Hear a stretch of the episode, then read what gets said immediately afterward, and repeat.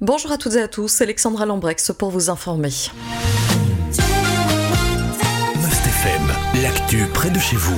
La S N C B continue de développer son offre de trains durant les trois prochaines années. Le plan de développement a été adopté par le conseil d'administration de la S N C B et transmis au ministre de tutelle pour approbation par le conseil des ministres. Il a ensuite été présenté aux représentants locaux, fédéraux ou encore aux acteurs de la mobilité. Ce plan sera déployé en plusieurs phases. En province de Luxembourg, cinq gares vont bénéficier de ce développement. Une meilleure connexion est notamment prévue entre les gares de Marloie et de Liège durant les week-ends.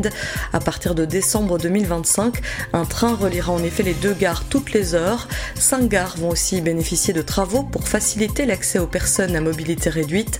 Quatre gares auront désormais bientôt un parking vélo, deux un parking voiture. Des travaux qui seront réalisés d'ici deux mille trente-deux, indiquent nos confrères de la Meuse. Et puis c'est aussi l'occasion de vous rappeler que les travaux en gare d'Atu se poursuivent. Le nouveau couloir sous les voies est désormais accessible. Le parking vélo doit encore être aménagé et le parking voiture existant va être rénové, rappellent nos confrères.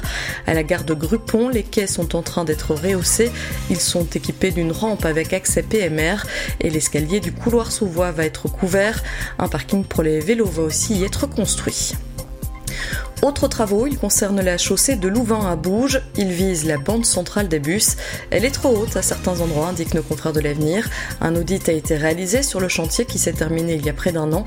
Cette bande centrale destinée aux bus est trop haute, donc l'audit confirme donc les inquiétudes des commerçants et des riverains.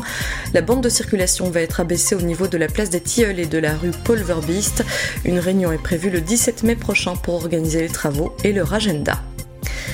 Nos confrères de la Meuse reviennent sur la disparition de Juliette Gormans ce lundi. Cela fait six mois maintenant que la Namuroise est portée disparue. Son frère confie à nos confrères qu'il a l'impression que les autorités laissent tomber l'affaire. Pour rappel, la jeune fille de dix-huit ans a été vue pour la dernière fois à Vedrin. Elle aurait ensuite été repérée par une caméra de surveillance en janvier. L'un de ses frères a notamment contacté Child Focus, s'étonnant que la dernière publication concernant la disparition de sa sœur date de fin décembre. Child Focus indique à nos confrères que les publications se font toujours sur les réseaux sociaux et le site internet. Le parquet, contacté par nos confrères, indique lui que l'enquête est toujours en cours. Il souligne, je cite, « Toutes les pistes et tous les moyens techniques de recherche sont mis en œuvre. Juliette Gormans s'est signalée au niveau national et européen. L'affaire est prise très au sérieux par le parquet, Child Focus, les enquêteurs et la cellule disparition. » Fin de citation. À Walcourt, ce lundi, un atelier de diagnostic est organisé pour les seniors. Cette opération s'inscrit dans la démarche « Ville amie des aînés », indiquent nos confrères de la Meuse. Plusieurs tables de discussion ont déjà eu lieu. Elles ont permis de tirer des conclusions, notamment concernant la communication, l'information, le numérique et l'isolement, la solidarité, la mobilité et l'intergénérationnel, soulignent nos confrères. L'atelier est prévu ce soir et le dernier. Il a lieu à dix-huit heures à la salle communale de Walcourt. Sachez que pour y participer, vous devez vous inscrire auprès du plan de cohésion sociale. Enfin, après trois ans d'absence, le carnaval d'Auchan a eu lieu ce week-end dans la commune de Libin, en province de Luxembourg. Donc, il s'agissait de la vingt-sixième édition de ce carnaval. Le titre de prince et de princesse carnaval n'a pas été décerné au dernier couple marié de l'année, comme c'est habituellement le cas.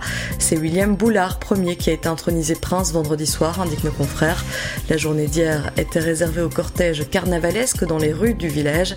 vingt-quatre chars ont ainsi emprunté les rues de la localité, selon les organisateurs relayés par nos confrères de la Meuse. Le public était au rendez-vous pour le retour de ces festivités. Et voici pour ce qui est de l'actualité en province de Namur et de Luxembourg ce lundi. Je vous souhaite de passer une excellente journée à l'écoute de Must F M. L'info proche de chez vous, aussi sur must f m point b e.